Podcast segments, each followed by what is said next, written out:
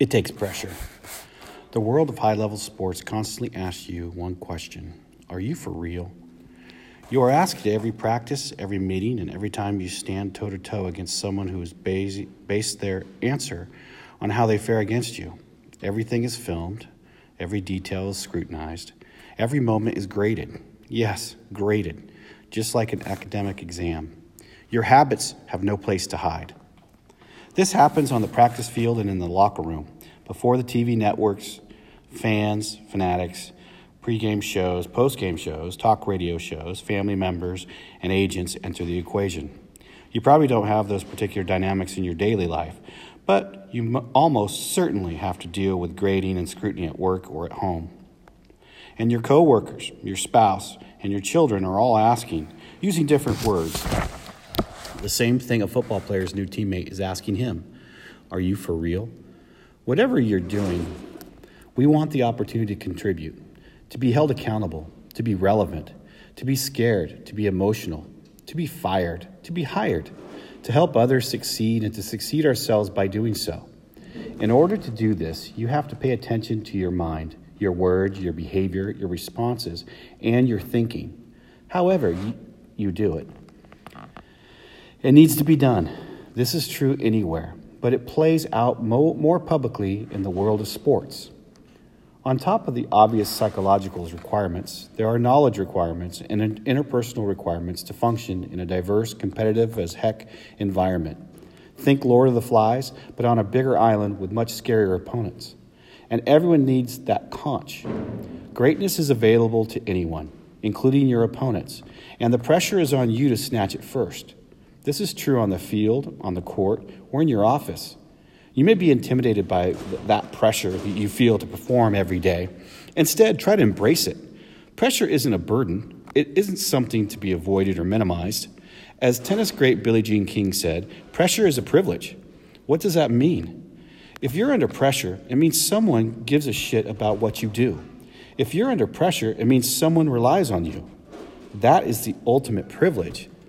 The key is responding properly to that pressure, because those who perform under the greatest pressure capture, capture the greatest victories. That's why you should run towards pressure instead away from it. The world of sports is every bit as cutthroat as the business Goldman Sachs operates.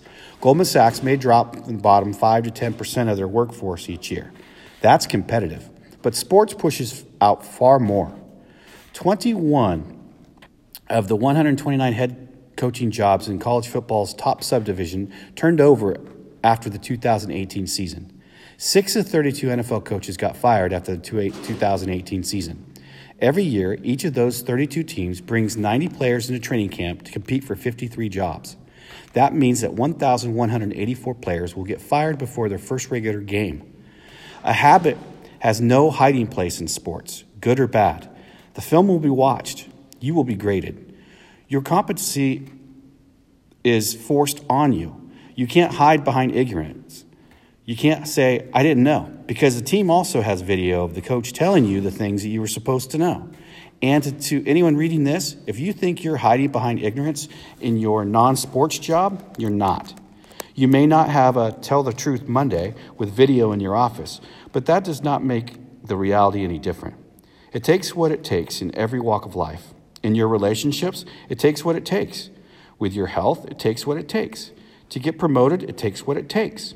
Average people become average by doing average shit. It takes a specific set of behaviors, or lack of them, to be average. No one is born that way. People can behave themselves into mediocrity. They can also behave themselves out of it. The right set of behaviors doesn't guarantee wins. Embracing pressure doesn't either. This still isn't about an outcome, it never will be. It's about creating the opportunity to win by behaving like people who win. It's about creating the opportunity to succeed by not ignoring pressure when you know it's a necessary challenge that anyone who achieves must navigate. It's hard. You accept that. I learned in year two at Alabama in 2008 that psychological strength needed to come from repetition. You can't hold athletes accountable for an organizational language, mentality, or mindset if you're not building the alphabet so that they can spell the, and live the words. Alabama coach Nick Saban and Texas A&M coach Jimbo Fisher believe this. Kirby Smart at Georgia believes this. Most coaches and leaders don't even know that they don't believe it. I work at a field that doesn't really exist. I don't judge that. Coaches' lack of interest in mental conditioning is probably due to the seemingly infinite supply of willing employees. If athletes are messed up, you just discard them and get new ones. If they're good, you're, ho- you're hoping that they unlock the standard to be better. If they're great, most programs just try not to mess it up in their current ability rather than challenge them to become even greater. For eight weeks every summer at Alabama, we'd execute a program called The Mindset. The game plan we install for ourselves. A great program seeks feedback, and my time in the NFL and at Tuscaloosa with Coach Saban gave me the opportunity to give my opinion and suggest and implement ideas and changes as we evolve a new program. White papers weren't relevant. Practicality and effectiveness were. I'd base much of this on the behaviorist theory in classic psychology. Behavioral psychology operates on a theory that humans adopt their behaviors because they are conditioned by their surroundings to choose those behaviors. Our behaviors, in essence, are a response to our environment. A healthy self esteem matters. To a football player or a concert pianist, self concept is real, self efficiency is real. Environmental self image versus internal self image, this is all real. Neutral didn't exist, at least not in my mind at that time. But we all knew negativity was a death sentence. All of these things matter because they are the building blocks and impact us daily for better or worse. Am I equipped to handle my life? Mental conditioning isn't a part of how coaches are trained, so it isn't something that typically gets embodied in a program. That doesn't make the truth less true. Life is coming for us. Adversity is on a steamroller headed right at us. Success, that can actually become its own adversity for many of the best. Everyone struggles with it. Coaches do, front office executives do, certainly the players themselves do. At the end of the 2007 season, my belief was that the summer in college football nicely laid out a support program where we could give performers a set of psychological tools and team functionality to complement their strengths. Coach Saban trusted me to figure out a way to get this done. By the time the Florida State team I worked with in 2013 hit the summer before the season, I had refined this program using five years of results at, at Alabama with Coach Saban and three years as results at Florida State with Coach Fisher. The Mindset program was customized for each team. In that first meeting in the summer of 2013 at Florida State, I grabbed two whiteboards. Strength coaches Vic Viloria and Brandon Red Sanders helped me write down every result from 2011 and 2012 before we sat down with the players for the opening 30 minutes of mindset sessions. The room was quiet. I walked from one side of the theater style meeting room and stood to the side of the podium.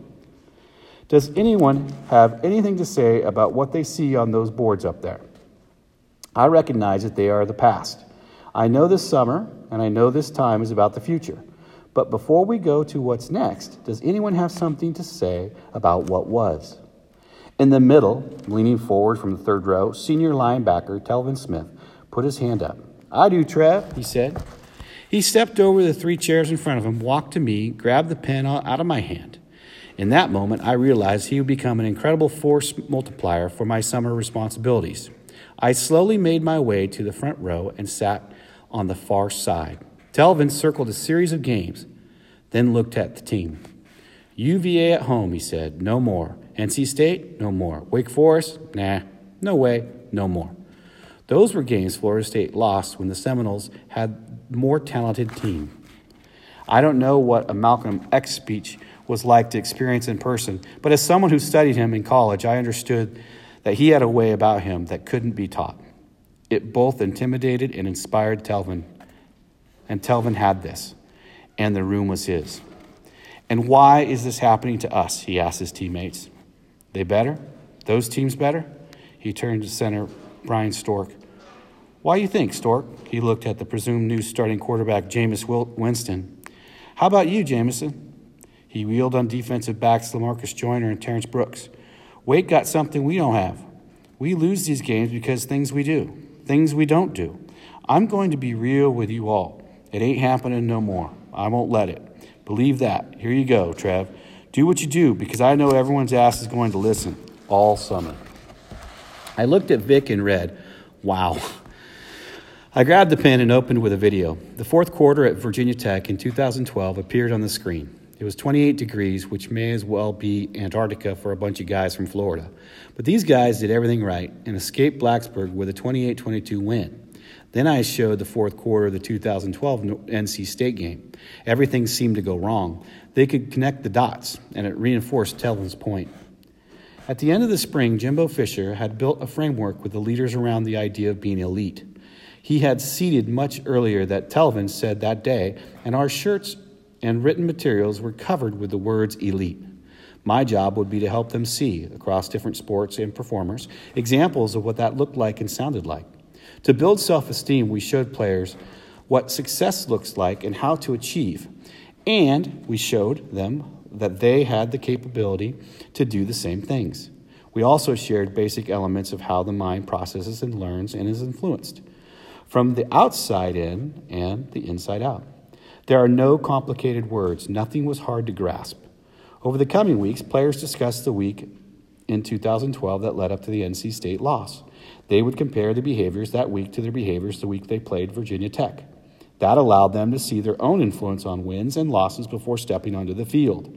They opened up about specific guys doing or not doing things. They were understanding and working out the idea of choice not really being a choice if they wanted to win. They were applying internal pressure to help themselves improve before the external pressure arrived. This is what the best organizations do. They create an atmosphere that prepares their people to handle the adversity they'll face in the course of the job. We were guiding players to simple, simple truths, showing them that the path was clear and so were the requirements.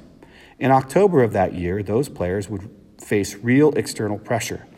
Would their behaviors be good enough to allow them to embrace that pressure and capitalize on it? When the Seminoles drove into Clemson, South Carolina, on October 19, 2013, it was time. We looked like the future. Clemson was the present. NFL scouts and famous alumni lined the field. This wasn't a game, it was the game. Chris Fowler, Kirk Herbstreit, Lee Corso, David Pollack, Desmond Howard, ESPN College Game Day spent three hours that morning hyping the matchup. Were we for real or were the Tigers? Both teams are about to get exposed. Exposed in a neutral term in this case. You can be exposed as a fraud, you can also be exposed as a winner. The highest achievers in sports, business, and in the military actually embrace, the, embrace that opportunity to be exposed. Why? Because they prepared for the moment. Who wants to live life on a practice field? At some point, we need to step onto the real field and play. It's your choice. And there's that word again choice. Streaks are meant to be broken, Jimbo said during the pregame interview, speaking of Florida State's five game losing streak in Death Valley. The game probably was over when Telvin, the linebacker who made my summer program so much easier, jarred the ball, ball loose from Clemson's Stanton uh, Secker on the Tigers' first play from scrimmage, and Brooks recovered to give the Seminoles the ball on the Clemson 34 yard line. Two plays later, Winston threw a 22 yard touchdown pass to Kelvin Benjamin. It definitely was over midway through the second quarter when Winston hit Rashad Greene for a 72 yard touchdown pass that made the score 24 7.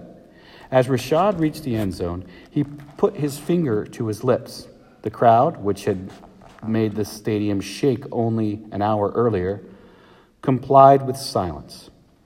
After Florida State's 51 14 win, Telvin approached receivers coach Lawrence Dawsey, who had played alongside Deion Sanders on some of the best teams Florida State ever produced. Was this what it felt like? Yes, Dawsey replied. With Telvin leading the way, the Florida State team had developed that behaviors champions adopt. Now the Seminoles had staked their claim as the nation's best college team, and it's no coincidence that their season ended in the Rose Bowl with a national title. The Florida State team embraced pressure by adopting the behaviors that led to decisions to win in Clemson. That Clemson team shrank from the pressure. It's no accident that two years later, a Clemson team with great leaders and great habits embraced the pressure and took back the Atlantic Coast Conference from Florida State. The Tigers built on that win and wound up playing for a national title three times in four years, winning two. I'll bet they had some meetings that looked an awful lot like the ones we had in Tallahassee in the summer of 2013. What is pressure really? Pressure means you have ambition and that ambition can be in any area of your life. That squeezing feeling of pressure is no different whether you're Russell Wilson in the tunnel in Glendale, Arizona, with Bittersweet Symphony playing and Tom Brady across the field, or you're a CFO preparing for an earnings call with your board and stockholders listening, or a student preparing for a big exam, or a parent helping your child through a difficult moment in life. When we want something, we will feel a pull towards it. But the best things won't simply be given to us. We don't experience pressure around the things that come easy to us. But the things everyone wants, but only a select few can have. We feel that squeeze. Pressure can be terrifying. Billie Jean King called it a privilege because on the, on the other side of it are truly incredible feelings and the acquisition of something we value. The scariest places I've ever found myself have been in the ocean when I'm swimming far from shore. In those spots, my imagination can own me, but I go immediately in my mind to the truth. Can I handle this moment? I was born on a lake. I'm a strong swimmer. But where's my fitness at? When is the last time I swam? How is my tolerance for big waves? Pressure feels a lot like swimming for me. Building a new business, deep water filled with waves, separation, divorce, uncomfortable waters, rough, and incredibly cold. Pressure is best navigated on two levels. Who am I now?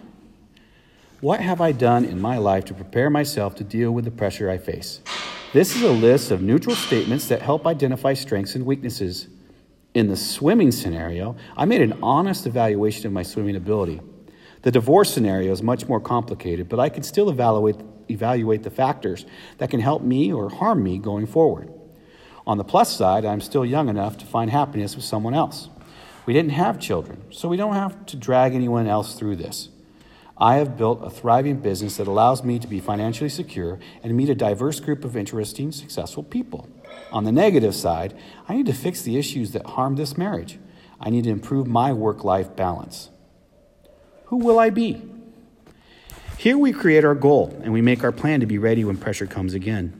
We take what we learned, good or bad, from the last pressure situation and design behaviors that should make us more successful the next time around. If I barely make it back to shore in the swimming scenario, I need to either practice swimming in rough water more often or not swim so far from the shore. In the divorce scenario, I need to thoroughly examine the factors that led to the failure of my marriage and try to build myself into a person who will be a better husband or not get married again. Want is a precursor to any success we have in our lives. It's the starting point. Its infection point is, pressure. When we want something, there usually is a process that leads to its attainment. Pressure becomes useful, especially at an infection inflection point because it puts us into a seeking mode and we're all open to the answers. Pressure also can be a byproduct of need. Anyone, uh, ask anyone who has gotten laid off unexpectedly about the pressure they felt. It's intense. I've worked with multiple coaching staffs that got fired, and that process is never easy. But the only way to get back on your feet is to welcome that pressure. Running from it can make a bad situation worse. By understanding that you've reached an inflection point, even though it wasn't one you chose, and by making a neutral assessment of your situation that catalogs your abilities in relation to the job market, you can overcome the shock and find what's next. The pressure might make you reach out to people you were scared to approach before. It might embolden you to try something you never would have before. It might lead you to a better situation if you steer into the pressure instead of away from it. The key is, is to be ready when the pressure comes. When you're willing to jump over three chairs and grab a pen and take ownership, you're ready. Many of us live our lives like they're rental, rental cars. We don't clean rental cars. We can ding them up without consequences. When we own a car, we tend to worry more about jumping curbs or scratching the rims. We wash the car, we wax it, we vacuum the floor mats. Your life isn't a rental car, you own it. And that means that you must engage in the behaviors that keep it good working in good working order. If you do, it will respond when you press the gas. When the driver of the semi is, is in the next lane, decides he wants to move onto your lane but doesn't see you. You need to be thinking neutrally, making plans, and making good choices so you prepare when the pressure arrives. Someone is going to get what they want. It's up to you to make sure that person is you. You can behave in your way into being ready, even if you don't have the perfect God given skill set for your situation. Someone else having a gift that you don't have isn't a valid excuse. Just ask Russell Wilson.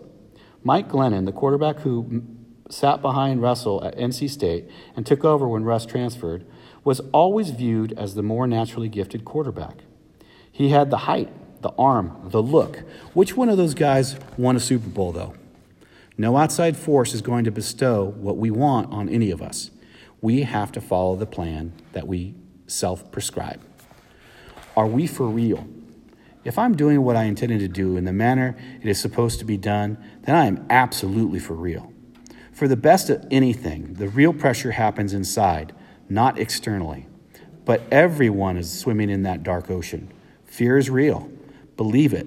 Still, we can all swim if we are willing to learn. And on the backside of accomplishment is a feeling that you can't buy. You can't snort it, you can't take a pill for it. You earn it because you did it and you were part of a team that did it. And when you live in those locker rooms, you want more of it. Believe me, I've stood on a field in the Rose Bowl, the Superdome, the Orange Bowl. I didn't score a touchdown, but I felt like I had. That triumph and that glory is what the back end of pressure feels like. And trust me, it's totally worth it.